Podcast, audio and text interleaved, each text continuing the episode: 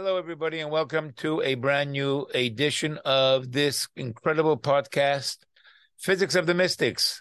I have to begin by apologizing for not having made one of the um, podcasts in a long, long time. I received so many emails, literally thousands of people listening to this podcast all over the world. It's mind blowing how much interest there is um, uh, on this subject, in this subject, on this subject, whatever the right way of saying it is. But I've been bogged down with a lot, a lot of stuff, and I'm hoping that I'm going to be able to now focus my attention on this subject. It's a very, very fascinating subject. How quantum physics, science, how it is so, so um, eye opening on the age old principles of mysticism and Hasidus. You know, one of the things that Torah tells us is that when Mashiach comes, the ultimate purpose and goal for God creating this world, the world will be filled with the awareness of God as the waters fill the oceans. And these discoveries in science in the last 50, 75, 100 years is literally recognizing the principles of Hasidus and Kabbalah that I'm sharing with you here on this incredible podcast, Physics of the Mystics. Hold on tight because today we're going to have a phenomenal, phenomenal podcast. I'm going to try to make it simple.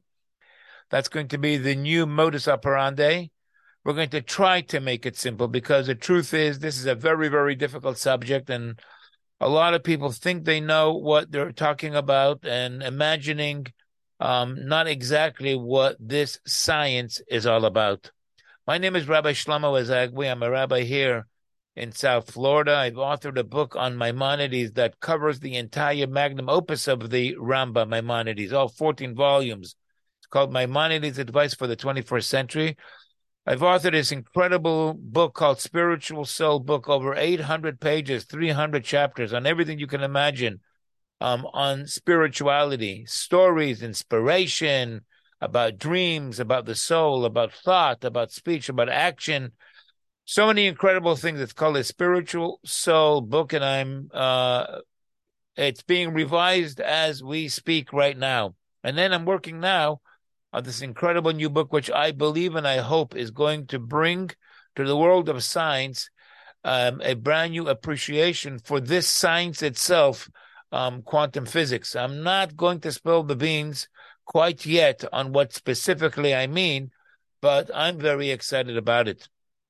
So let me begin today's podcast with a quote from Paul Dirac.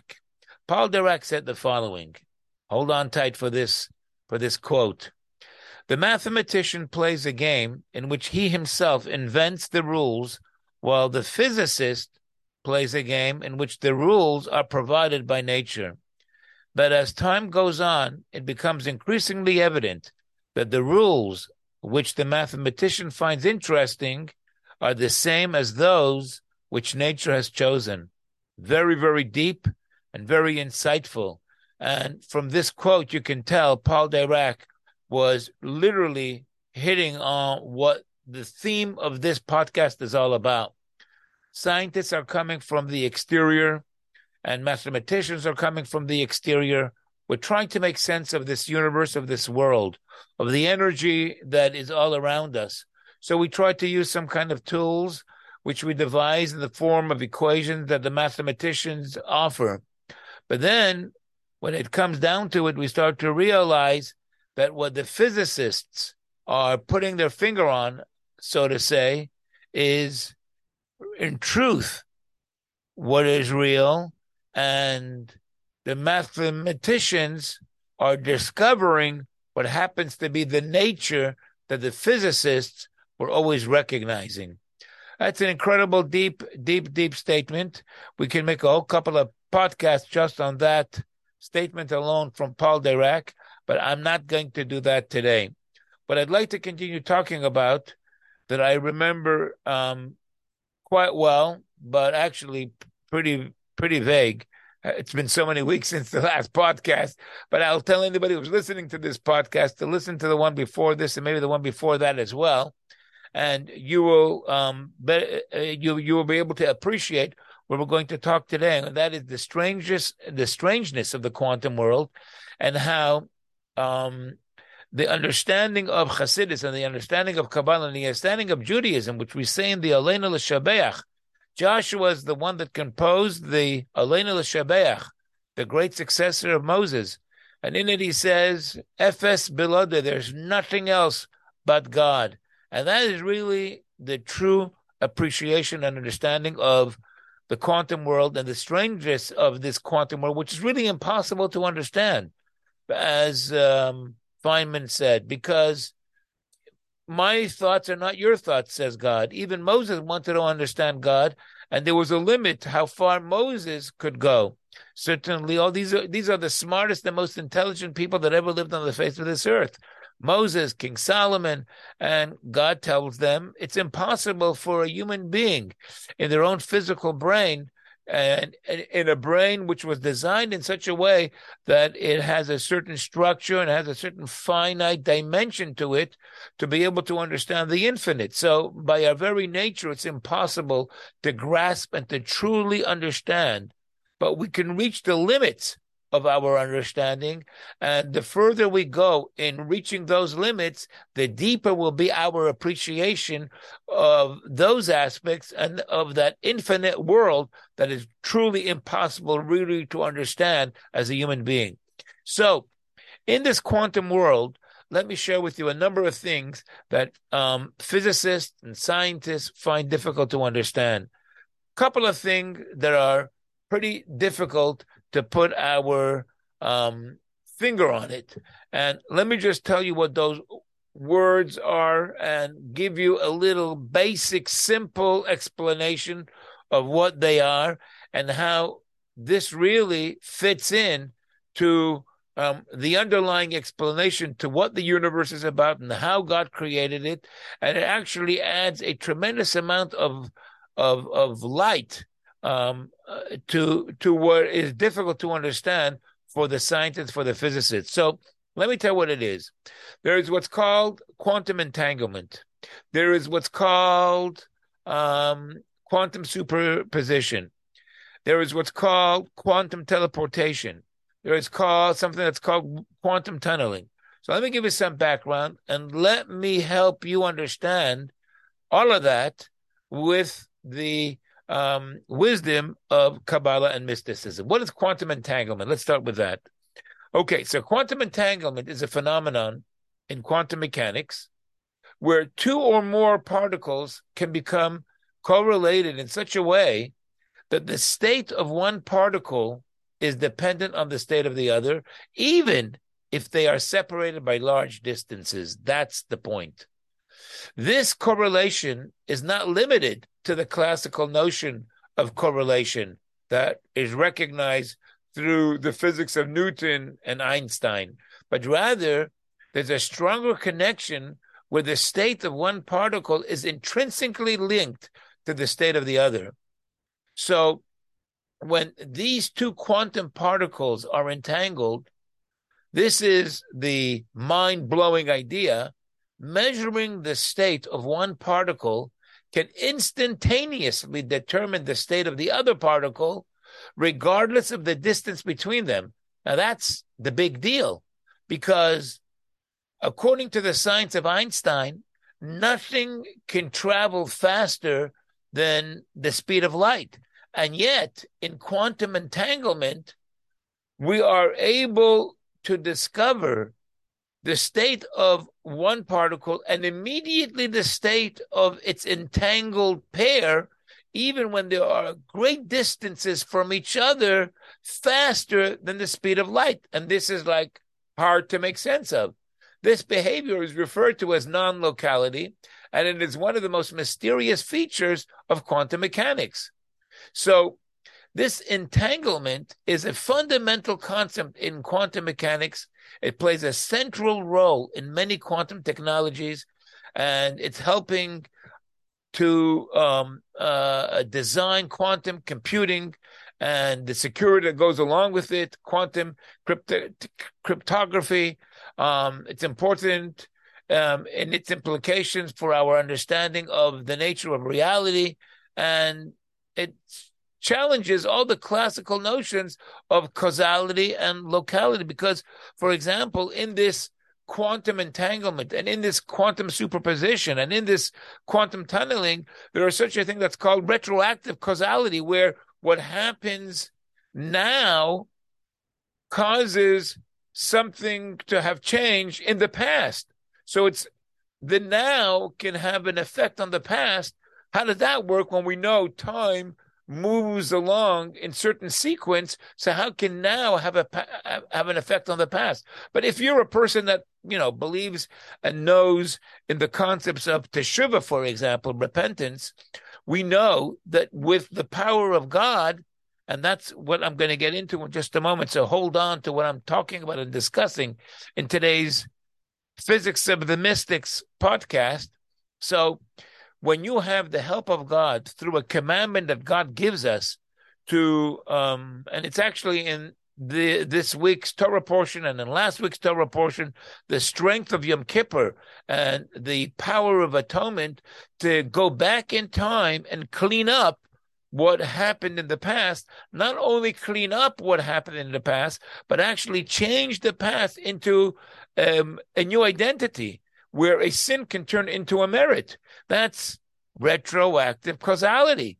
So, what scientists are discovering today is nothing strange or or not known by people who have studied the commandments in the Torah and the way those things work. But getting back to quantum entanglement and quantum superposition, so that's quantum entanglement, where quantum objects, when they're entangled and then they go on separate paths in very high, far distances. Um, so through the through the uh, measuring a quantity on a particle, this actually determines on the entangled particle at a far distance and at a speed faster than light what we will discover over there. Incredible. And this ties in with quantum superposition, which is a concept in physics that describes a state where a quantum particle, like an electron or a photon, it can exist in multiple states all at the same time. And these states are called superposed states.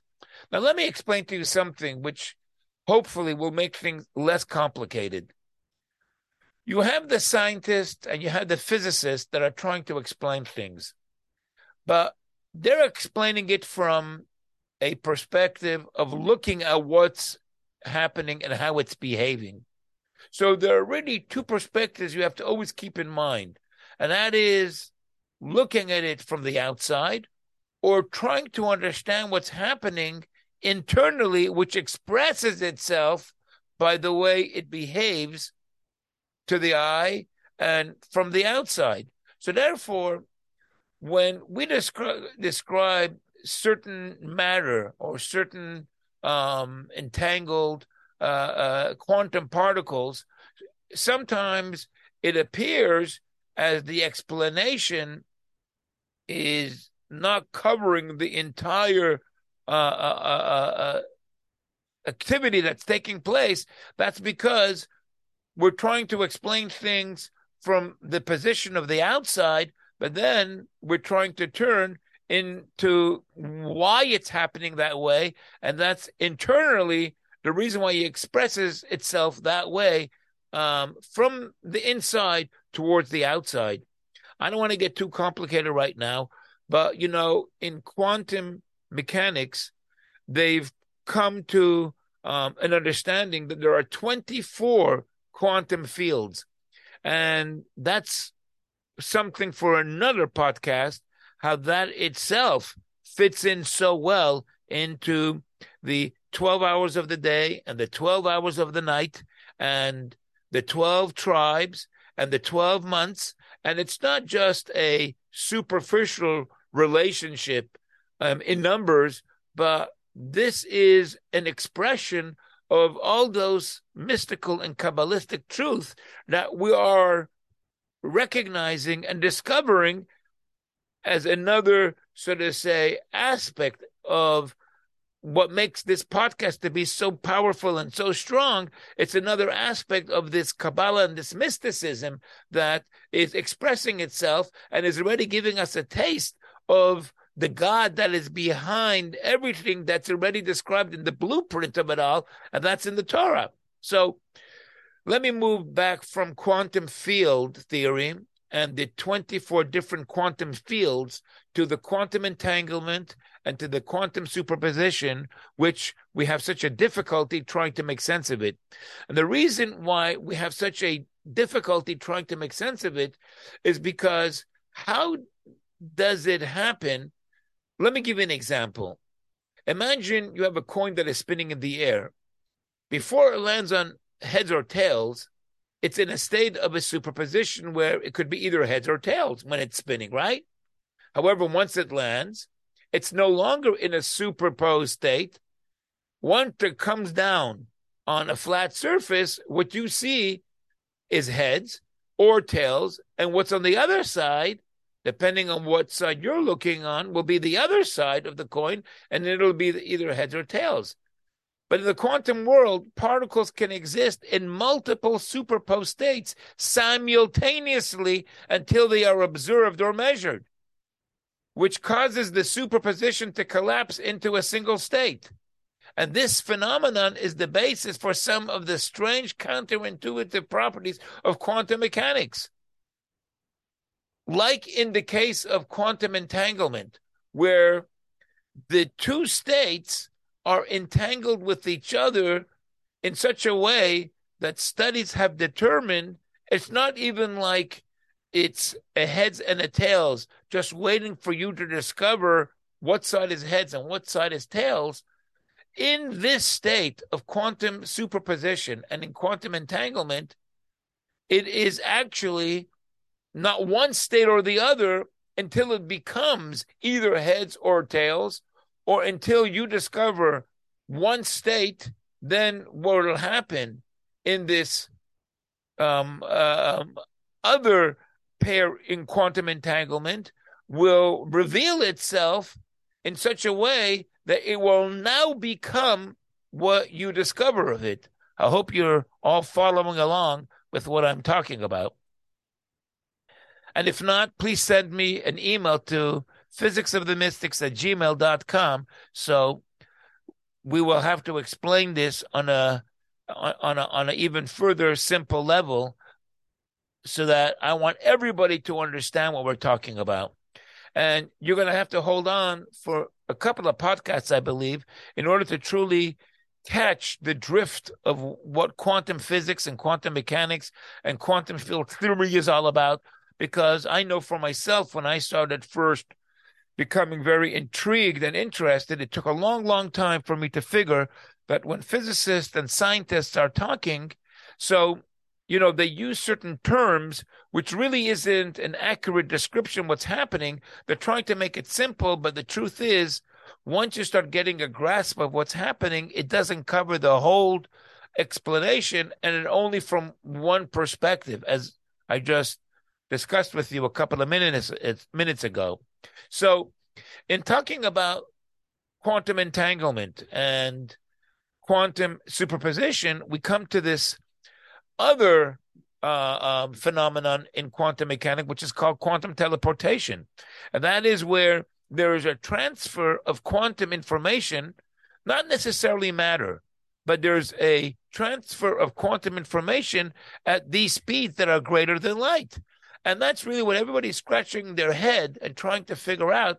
How could there be a transfer of information? How, what is the mechanics of it that can transfer something at speeds faster and greater than the speed of light?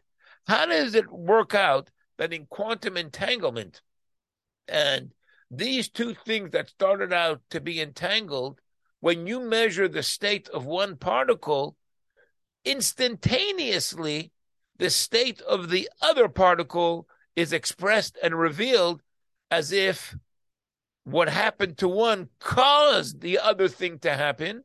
And until the two are not discovered, we know that each state of both particles are really nothing, and they're not one state or the other until the observer observes one particle, then it becomes what the observer observed, and then that causes the other particle at this very far distance to express and reveal its own identity. These are very, very difficult things to understand, but I'm going to give you a very, very simple explanation to it. And the simple explanation goes like this, and that's what makes this podcast mind blowing, mind bending, because we recognize that what the great Kabbalists and the great mystical teachers took so um, took so so for granted is is is is is really what physicists and scientists um, are trying to figure out. And what's the explanation according to Kabbalah? So according to Kabbalah, it goes like this. So I was I was sharing with you this book, the one from Heinrich Päs, where we have this theory that in truth, behind everything here in this universe, which is all energy, right? That's the great theory that Einstein taught us. Matter is energy, and energy turns into matter. So everything really at its root is energy. And as I just shared with you a minute ago, there are 24 fields in quantum mechanics of this energy. That's how they describe it. But I'm going to tell you that it's really not exactly accurate as we move along in these podcasts. It's not exactly true. You know, as I quoted to you from Paul Dirac, we need to have some kind of a way to make order. So we call the mathematician and we tell him to create all different types of equations so that we can somehow try to figure out an order to what's going on. You know, when you see the sun coming up, or when you see, for example, the leaves of the tree moving, and you want to be able to take control over the matter. So you want to make statistics and you want to make certain probabilities so that you know you can prepare yourself for the movement of those leaves and um, and and and and behave accordingly.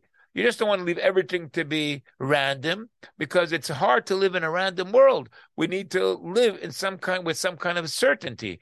And the certainty is brought about through the equations of the mathematician.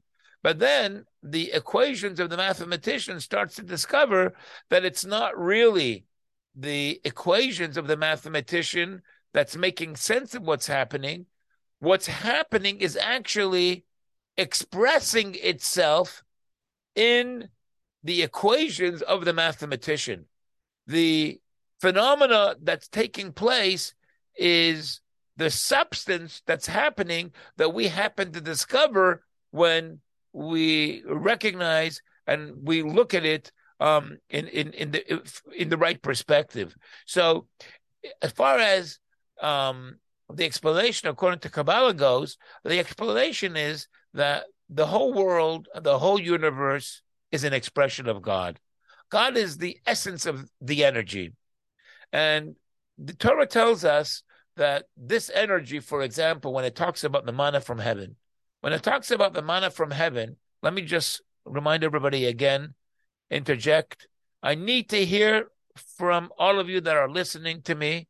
I see from the statistic that it's literally all over the world in the thousands of people listening to me, but I really enjoy, and it means a lot to me when you send me emails to physicsofthemystics at gmail.com, just checking in or suggesting or giving me your feedback. It means a real ton to me that I hear from people. So send in your emails to physicsofthemystics at gmail.com. Okay, so back to what we're talking about. When the Torah tells us that the Jewish people ate manna from heaven when they were traveling for 40 years in the wilderness. And King David explains it to us as the food and the bread of the angels. Now, angels are spiritual. Angels don't eat um, coriander seed looking food um, that tastes like uh, uh, honey, right? That's how bidvash. That's how the Torah describes the manna. Coriander seed, and that was covered with dew, and was sitting upon dew, D E W, dew, and um, it tasted like honey or anything that a person had in his mind. And I'm going to talk about this another time. It was everything they had in their mind. You know why? Because it was the quantum field that they were eating in the form of energy. And what they had in their mind as observers actually defined the food that they were eating. So, according to what they had in their mind, that's what the Torah tells us, ladies and gentlemen. The Torah tells us that it was whatever they had in their mind. The observer, the mind had that kind of a power that it molded the taste of that energy in their body. And because it was so spiritual, there was no waste. They didn't have to go to the bathroom, to the toilet for 40 years. The Jewish people didn't have to go to the bathroom or to the toilet. But it's explained in the Hasidus and mysticism that what kind of food from heaven, what kind of food of the angels could the people be eating? The angels don't eat any kind of physical food or any kind of physical energy. It's all metaphysical, it's all spiritual. But it went through a process that that energy, it sort of say coarsened and it became physical so that it actually turned into this physical manna that was down on the ground that people were able to put into their mouth. Just like the principle that Einstein is telling us, where he explains to us that energy turns into matter. In the same way that energy, which is something that nobody could ever see, we only feel the outcome of energy, but we don't ever see what the energy is when two magnets are repelled or attracted to each other, we feel the energy, but nobody can ever see it and touch it. We can measure it from its power, from its voltage, from its wattage, but nobody can ever touch it um, and, and, and, and see it with their own eyes. But that's what turns into an actual force that actually moves machinery that, uh, uh, uh, that that that creates electrical magnetic fields that turn into light and that can cause tremendous uh, uh, um, impact and and and and and uh, physical creation. Right. So it's from the what was not seen that it becomes measured and able to be touched and then from there it actually turns into electricity and to uh, uh, into different states in which for example we know the different states where you have uh, um, air can turn into steam and the steam turns into water and to the water turns into an actual piece of ice so the same thing is also mysticism explains i don't even know how long i've been talking now on this um, podcast, and we're not supposed to talk for too long, right? That's the goal. Let me see. How long have I, have I been talking? Um, I don't see the uh, time thing over here. Okay, so you know what? I'm gonna I'm I'm gonna like uh, um bring today's podcast. But it's been so long since we had this podcast, and I'm so sorry that I haven't made one for so long. And so many of you have sent me in your emails, which I, I, I maybe should go through every single one of them and and and tell you how thankful I am. And I did not respond to everybody quite yet, but I will, God willing. Um, and we had this $260 raffle that already the recipient received and hopefully already used all that money. And we bumped into um, somebody else that comes to my classes of all things and uses that winner um, of the $260 Amazon gift card as his accountant. Well, that was like talk about a small world. But this is what we're talking about on today's Physics of the Mystics podcast, where underlying everything is godliness. God is beyond any kind of understanding and any kind of being able to wrap your head around because he is infinite. Out of this infinite godliness that is difficult to understand, as Feynman and as all the great physicists are telling us that it's very hard to make sense of all these things, that's a different world. That's before it becomes uh, uh, uh, the physical matter that Newton's mechanics and that Einstein's mechanics can measure in a very concrete fashion. This is a level before it becomes concrete.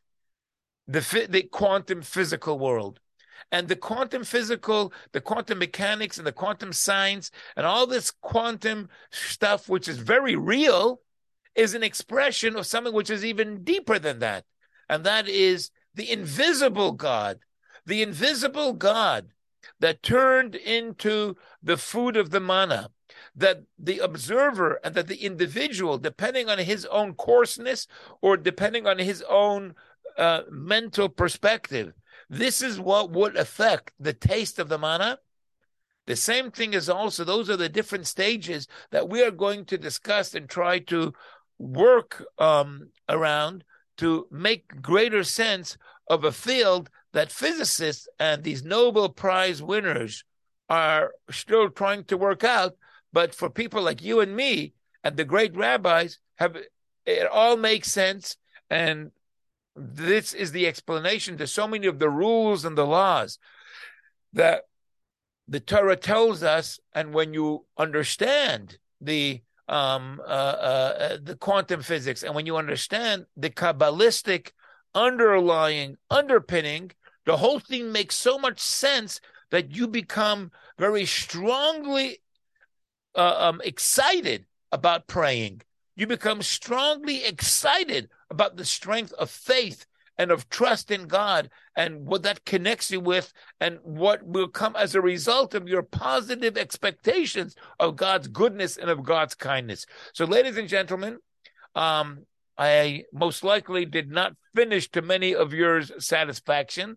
And that's exactly what I want to hear from your um, emails so that you can tell me specifically and direct me what I should be talking about on the next podcast, which will hopefully and God willing not take as long as this one did um, from the last one that we already had. So until next time, be assured of the fact that when you do mitzvahs and when you learn Torah and when you put on tefillin, you are making a tremendous, tremendous impact, not just in your own life, but since the whole world and the whole universe is all connected to each other in ways that connect faster than the speed of light, know that what you're doing has that impact in actuality.